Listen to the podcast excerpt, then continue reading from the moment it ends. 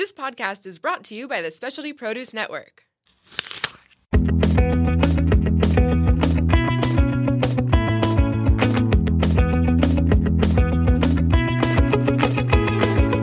Welcome to Plated Earth, where we share at least a fraction of the crazy, wonderful, and insightful stories of produce. I'm your host, JJ. Plated Earth is also the official podcast of the Specialty Produce app. Please show your support for us and Specialty Produce by downloading the app and exploring one of the globe's most comprehensive fresh food databases. So, what's on our plate today? Papaya.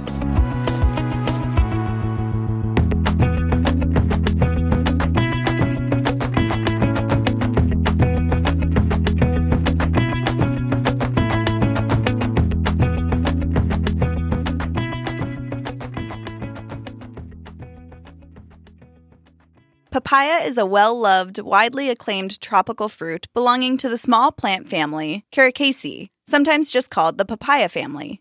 It is botanically named Carica papaya and is in the same genus as the related species mountain papaya from the Andes in South America.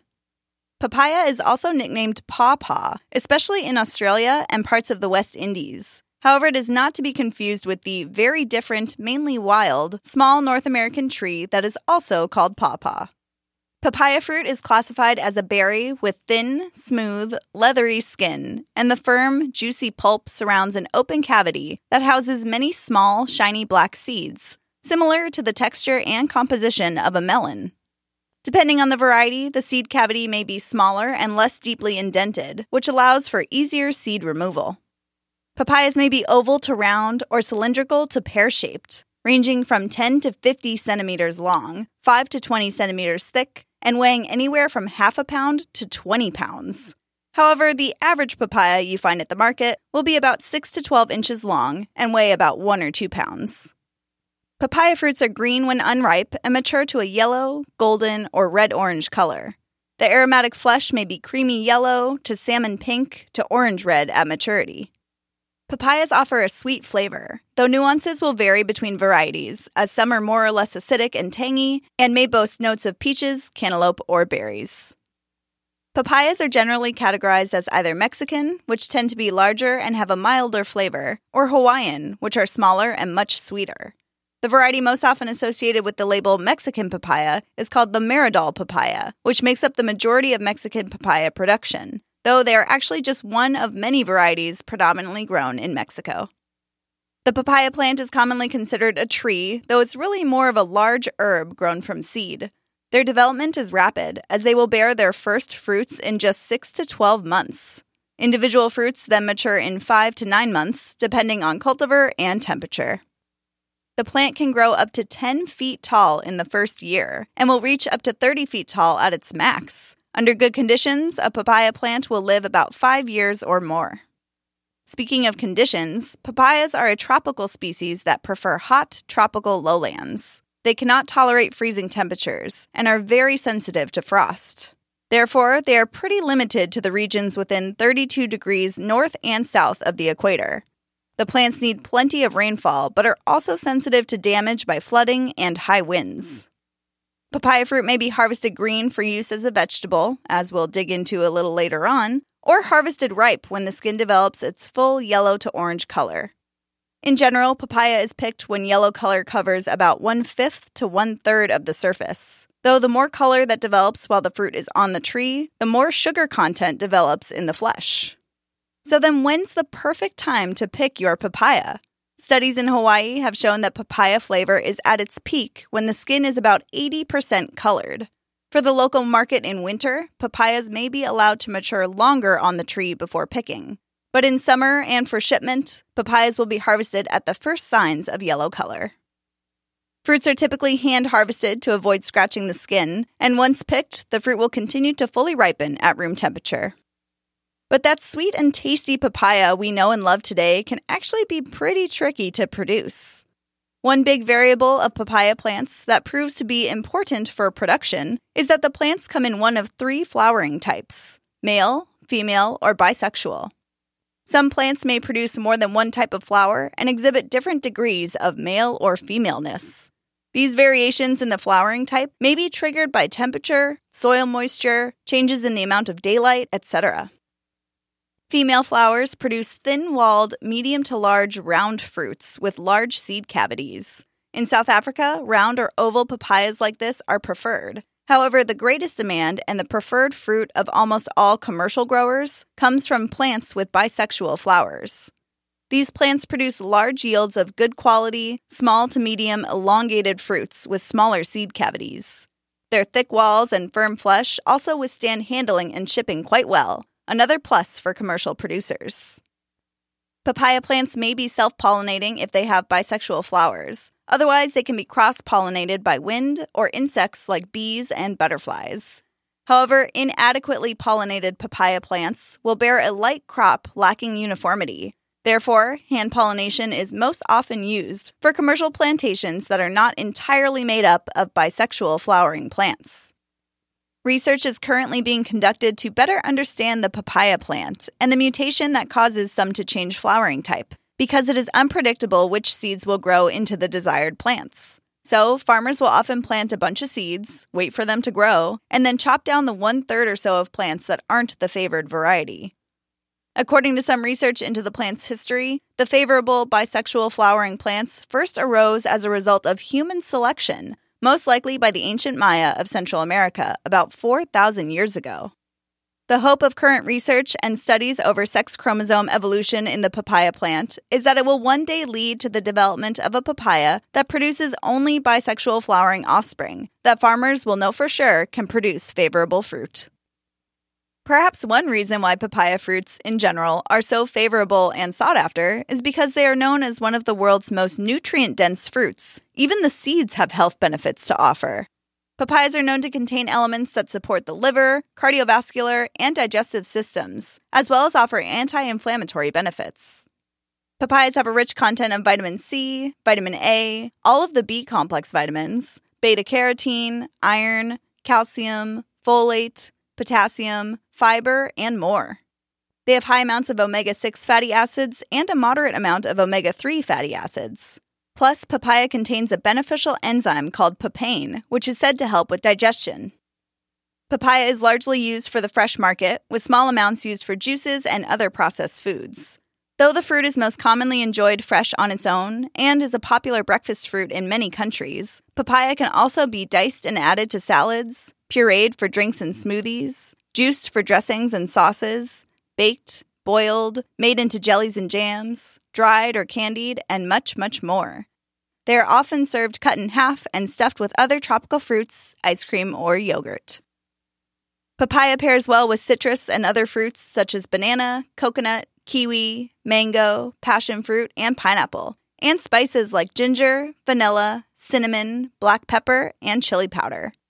Papaya complements meats and seafood dishes like shrimp and prosciutto, and also pairs well with cashews, macadamia nuts, and strong cheeses.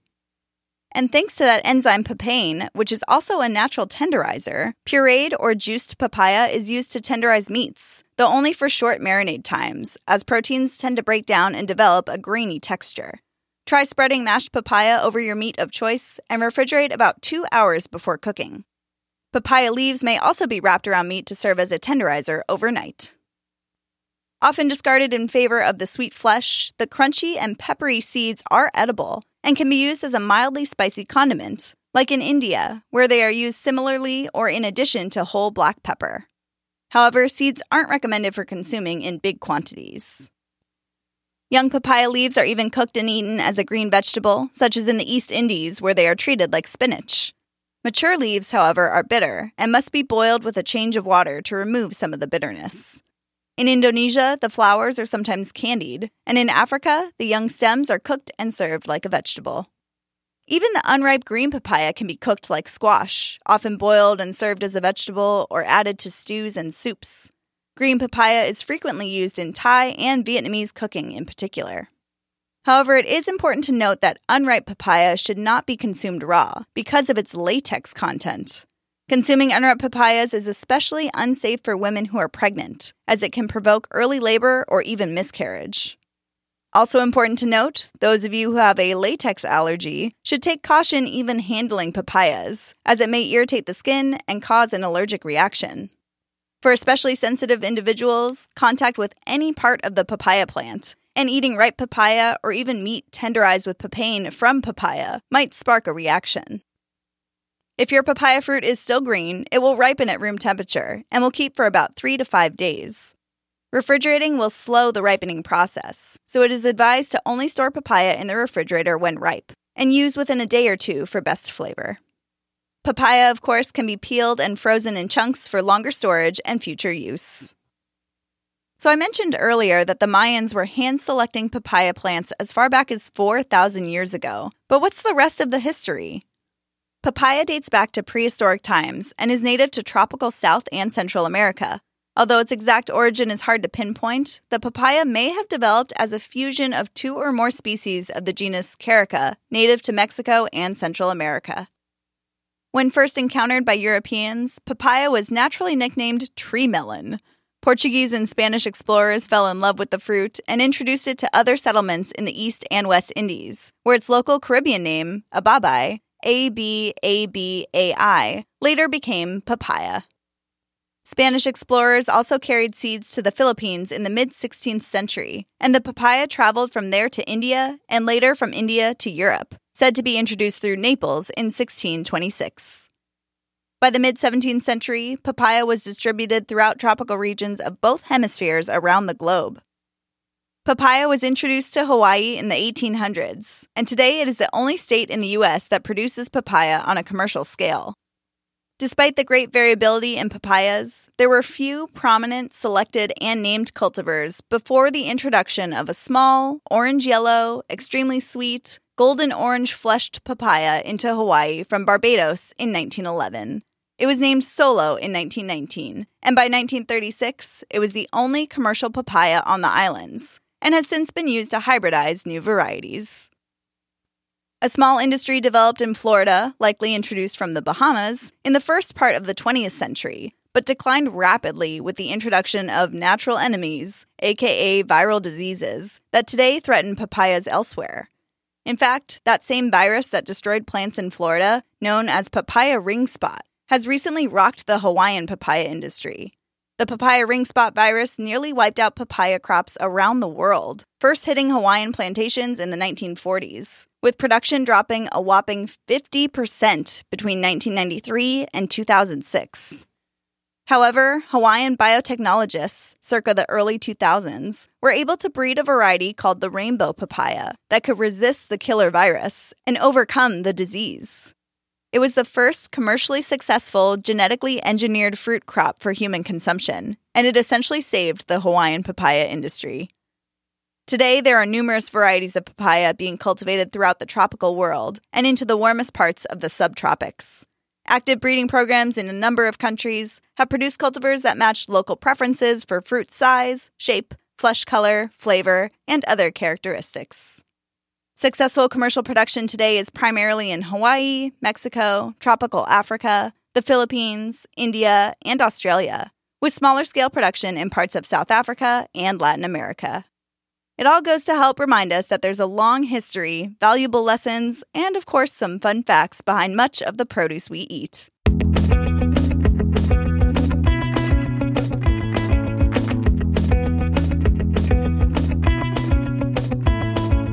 Well, folks, that concludes this week's episode. As always, you can find more information, recipe ideas, and local market shares on the Specialty Produce app. Tune in next time for more food fables. And remember, cauliflower is nothing but a cabbage with a college education. We'll catch you next time.